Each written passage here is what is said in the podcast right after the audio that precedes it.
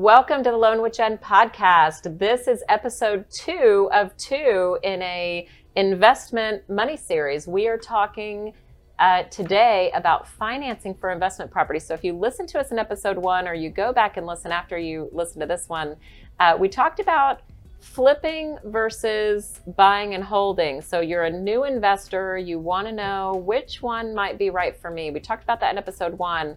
We are here with Scott Roberts. Scott is a very seasoned mortgage financing professional. He does hard money, well, private money, we want to say. We're going to actually talk about that in this episode the yeah. difference. Scott is the ultimate expert, dozens of years that he's been in the financing of real estate world. So, Scott, welcome. Thank you, Jen. It's a pleasure to be with you. Thanks for being here today.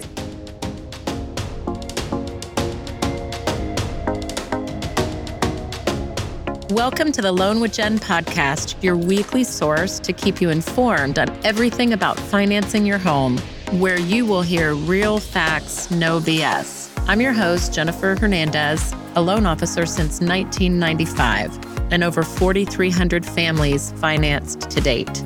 If you're starting to think about buying or refinancing a home, wonder if you have the right credit, savings, or even income, you're in the right place. On my weekly episodes, I make complicated topics easy to understand.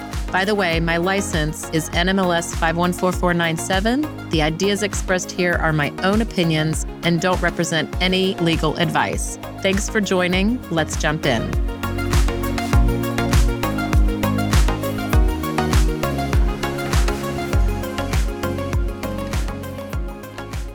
So, in continuance of episode one, where we mm-hmm. talked about investment property just getting started, right. uh, they're going to need to pay for it. So there's there's two real ways uh, in the investment world that I see. Correct me if I'm wrong. Mm-hmm. You've got conventional financing, which is just the mainstream. That's the stuff that I do, which is you know just the 30 year fixed, lower interest rate. That's not for everybody. It, it doesn't always serve a purpose. Correct. Yep. And then there's private financing. So think of them as just two lanes on the highway. Uh, we're going to talk about the private one first because that's that's your wheelhouse. So yep. um, enlighten us. Okay. Well, um, again, I'm a private money lender, which means I, I, take my own money and lend it to real estate investors who are either going to buy a house to um, make into a rental, okay. them, or they're going to uh, do a flip, which is fix up the house and sell it down the road. So we, um, I finance both of those types of things. Um, maybe for some clarity, so I'm sort of a private guy, private lender. There's also um, what's out in the marketplace, something called hard money. And so, what, well, what's the difference?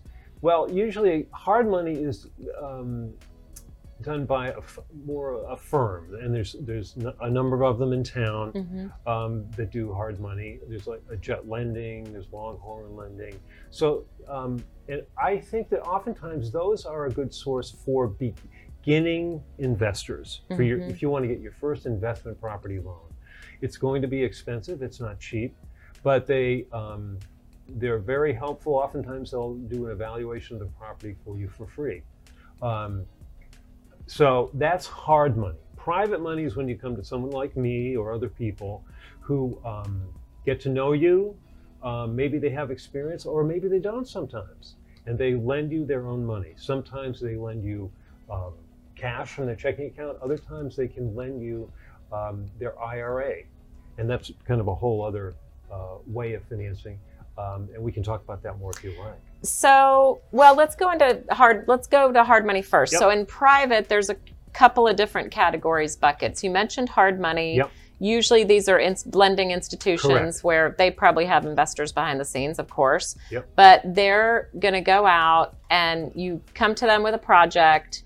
Um, actually, I want to get into a little nitty gritty on that. Sure. Usually, I know I hear ARV a lot of, after repair value they're really loaning on what they perceive or calculate through their investigation to be after repair value, right? That is correct. So, for example, let's say I'm purchasing a property for a hundred thousand. Doesn't okay. matter the method in which I'm purchasing. Yep. We're, we're purchasing it for a hundred, yep.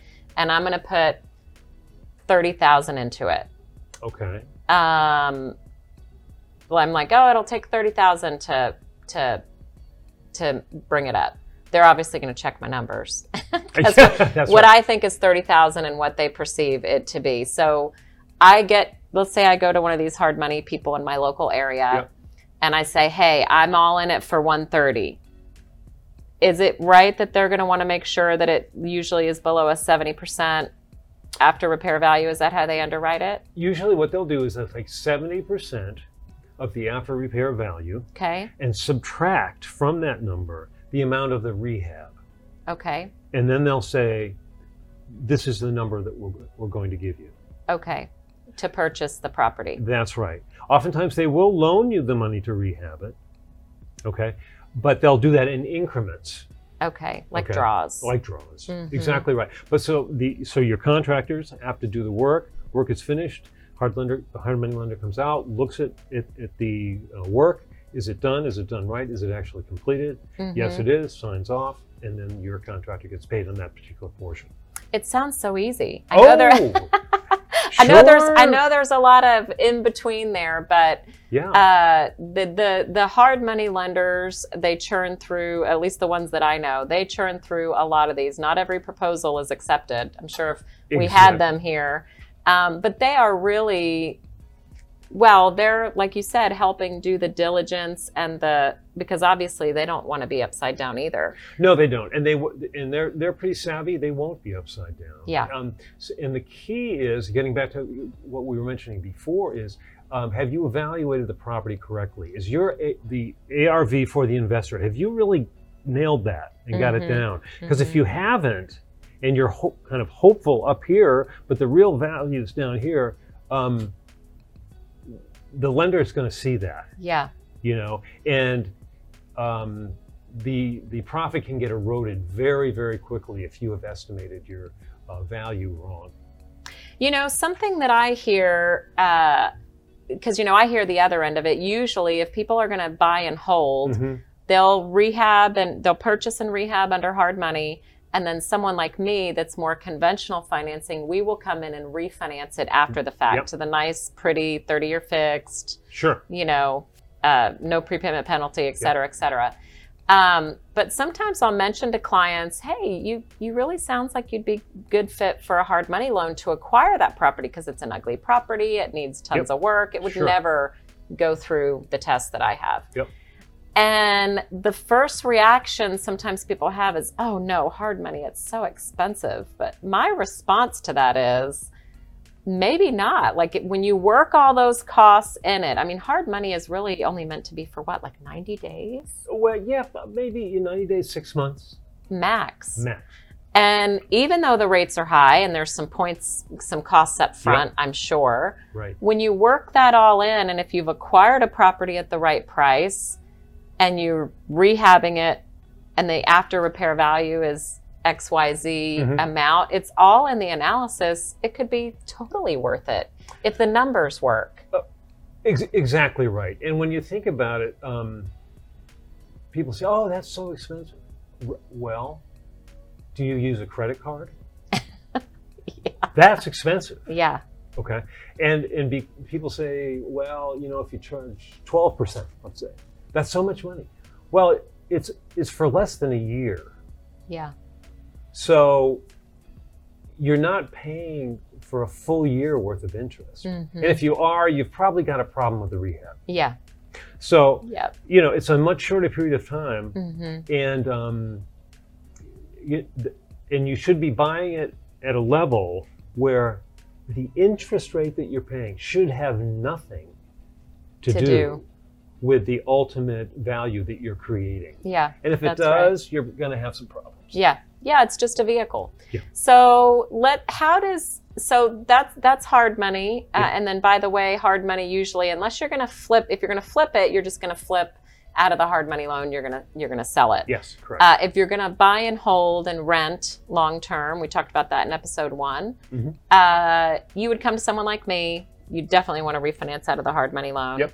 And you would refinance with someone like me. Um, so, how how do people get to the private lenders? Like, when would they go with someone like you, who's a private lender, versus that hard money? Uh, a couple things. One is um, they would probably be, meet me in, in my travels and their travels because Mhm. we go to you know events and things Similar like that. events, Yes. Um, and they would come to someone like me because uh, we don't charge what they call junk fees hmm the way that a hard money lender would, would charge. What, what is that? Well, they charge things like um, an underwriting fee. They charge um, points. We do too, but they probably charge more points than we would charge. hmm Um, they charge processing fees. They charge if there is a draw for uh, rehab uh, construction. they're- Every time their person goes out to view the property, they're going to charge for that. Maybe two hundred dollars, maybe three hundred dollars. We don't. I don't do that. Okay. So my costs are less Then Uh, why wouldn't everybody be doing that? um, because I would pro- I might not take somebody that a, a, a jet lending would take. Yeah. Prob- They're more transactional and you're more longevity relational. That's right. You want to have a relationship with this person to help them in their investment journey become a multiple. That's right. I don't want to have to foreclose on them and take their property. Yeah. I want to see that it's it's my money. It's coming out of my checking account. So I want to see that they have a good business plan. hmm They have um, some experience, um, or if they don't have experience, they they have someone on their team that does. Yeah. Um, I want to know that they can refinance with you when they're done with me, uh, Yeah, the assuming they're doing a rental property. hmm So how do I know that? Well, I have to qualify them like you would qualify Yeah. You know um, so that's why they might might come to me and um, you know rather than um, as I say Another another company. it, yeah, Yeah. it- more it, institutional. it costs a little bit less Okay. we have some we have some more flexibility too you know we're not as um, maybe strict in our process as, as a hard money lender would be Well, the the and and we haven't even covered in this episode all of the ins and outs of private lending. correct I mean, there really are other avenues and divots. We're just We're on just- the yes. tip of the iceberg. We would be here all day oh talking about absolutely um, But I think the important thing to know is if you are getting into investing by in educating yourself. Uh, we mentioned in the prior episode. We'll mention it again. Uh, Bigger Pockets is actually a Yep. good is a good place to start. Great That's kind of a, a podcast. They've Yep. got a book. Um, lots of good information, and then in your local market, getting to know people and by networking and talking, and that's how people meet you is through networking. I met you Exactly. through networking. Yeah. And so, you know, listening to podcasts, listening to radio shows, what are what they're called podcasts now, but Mhm. Doing that, you're going to start evolving. But for that first or second property, which and just understanding, um, it, hard money is probably going to be, you know, or or conventional if it doesn't need fixing up, you might not need hard money. You Right. know, if you can get right into a conventional loan, like with someone like me, that's it's just a conventional loan. Yep. Bam, purchase it, start running it out right away, and you're ready. You're ready to go. So. Exactly, exactly right. Uh, well, thank you for shedding some light on a really uh, great topic. There's there's Well, a lot of uh, other topics that can come from this. So we want to hear your comments and questions so that we can make more episodes. So let us hear that. We'll we'll put Scott's info down below and a couple of the resources we mentioned. Thank you for tuning in to another video, aka podcast. We'll talk to you soon.